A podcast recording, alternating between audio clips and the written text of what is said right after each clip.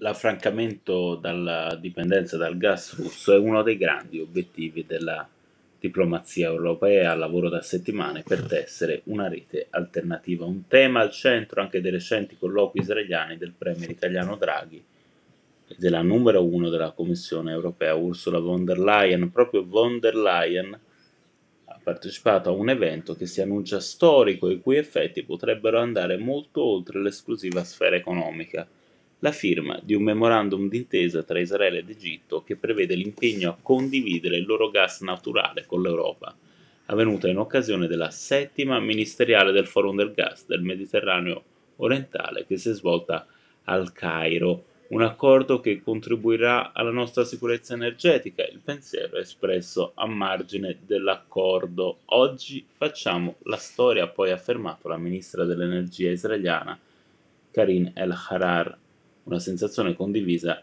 dal ministro egiziano Tarek El Molla in un'altra dichiarazione. Nuovi orizzonti di collaborazione preparati anche nel pranzo tra Draghi e Bennett, cui anche El Harar era presente nel corso dell'incontro. Il, presidente del Consiglio italiano ha esposto al suo omologo israeliano le politiche economiche adottate in Italia per calmierare i prezzi dell'energia, riscontrando un forte interesse in particolare sul tema della tassazione degli extra profitti.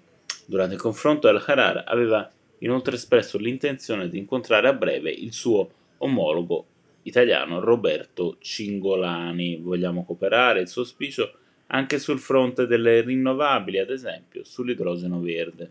Spero che ci possa essere presto un memorandum di intesa